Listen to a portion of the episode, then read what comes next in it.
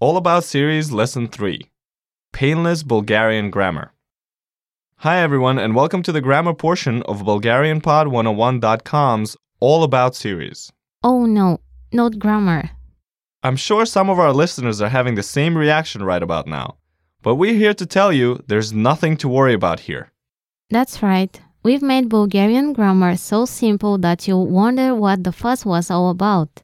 You'll be surprised to learn that in comparison with English, Bulgarian grammar is amazingly easy. Yeah, when I was learning English, grammar usually chewed me up, spit me out, and left me crying in the corner. Bulgarian grammar is not the kind you need to spend hours and hours memorizing. In fact, you could master the basics in less than a week. Less than a week? Well, we'll see about that. Just trust me.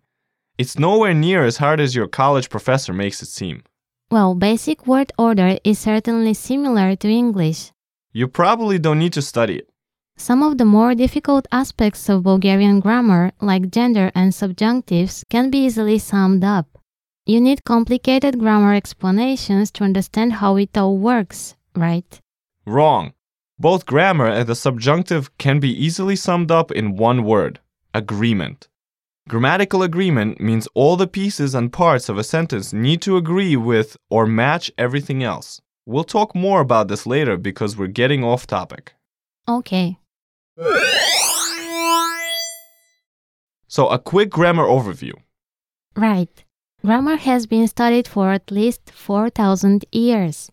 This means that there are many, too many terms used by grammarians that no one else understands or uses, like paroxytone and present indicative. I understand those words. Grammarian! Anyway, almost any 4-year-old can speak their native language fluently without knowing those words. Why should you have to learn them? Good point. Grammar has its place, but in these all-about lessons, we are going to avoid all but the most basic grammar words. He's right. Introducing unfamiliar grammatical concepts in the early stages of language learning actually makes things much more difficult than they need to be. One basic grammatical concept is verbs. Verbs indicate action, like run or sit. Right. All languages have verbs, which makes learning verbs an important place to start. But every language uses those verbs differently, which means that they need special attention. That's right. Bulgarian verbs are sometimes called strong or heavy verbs because there is so much meaning in just one or two words. Bulgarian verbs have much more inferred meaning than English verbs. That means less vocabulary to learn. Yes. Bulgarian verbs contain two central meanings, time, also called tense, and person. Time or tense is past, present, or future. Person means who is talking, being talked to, or talked about. These meanings are expressed by altering the verbs according to specific patterns called conjugations. Yes, conjugating verbs is a way of making the verbs agree or match what you are talking about. Time is indicated by changing the verb to a past, present, or future form, and person is indicated by adding on a specific ending. English verbs change or conjugate too. The difference is that English verbs change according to different conjugation patterns. That's right. For example, time can be expressed as I was happy, past, which is different from I am happy, present, which is different from I will be happy, future. Exactly. Person can be expressed as I am happy, which is different from he is happy, which is different from we are happy. Wow, we went through that pretty fast, but don't be worried about details right now. Just go for the big picture right now. Right. Bulgarian verbs are conjugated according to patterns that are different than English. Bulgarian verbs vary in person, number, voice, aspect, mood, tense, and even gender.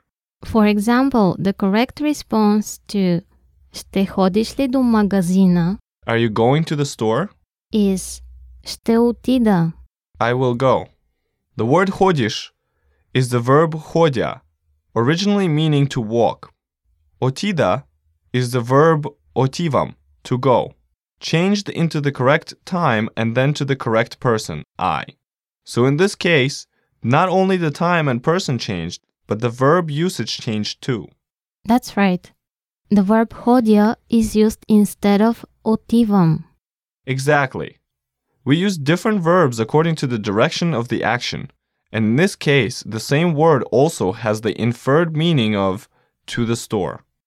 So in Bulgarian, this one word, hodja or to walk, can have the same meaning as to go or otivam, depending on the type of action.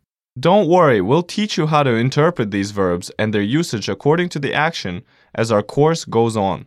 But now, we need to talk a bit about grammatical gender. Right. Agreement is also expressed in Bulgarian with gender. Gender in Bulgarian denotes a particular type of agreement among words, not people. Exactly. Žena, woman, is feminine, but so is masa, table, and zemia, earth. Likewise, muž, man, is masculine, but so is nož, knife, and vesnik, newspaper. This may sound strange, but it is very easy to pick up and kind of fun to play with once you get it down. English does this too, just not as much.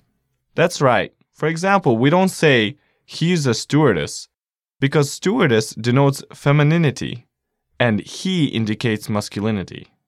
And Bulgarian doesn't have gender-neutral forms like flight attendant, so using the correct grammatical gender is very important.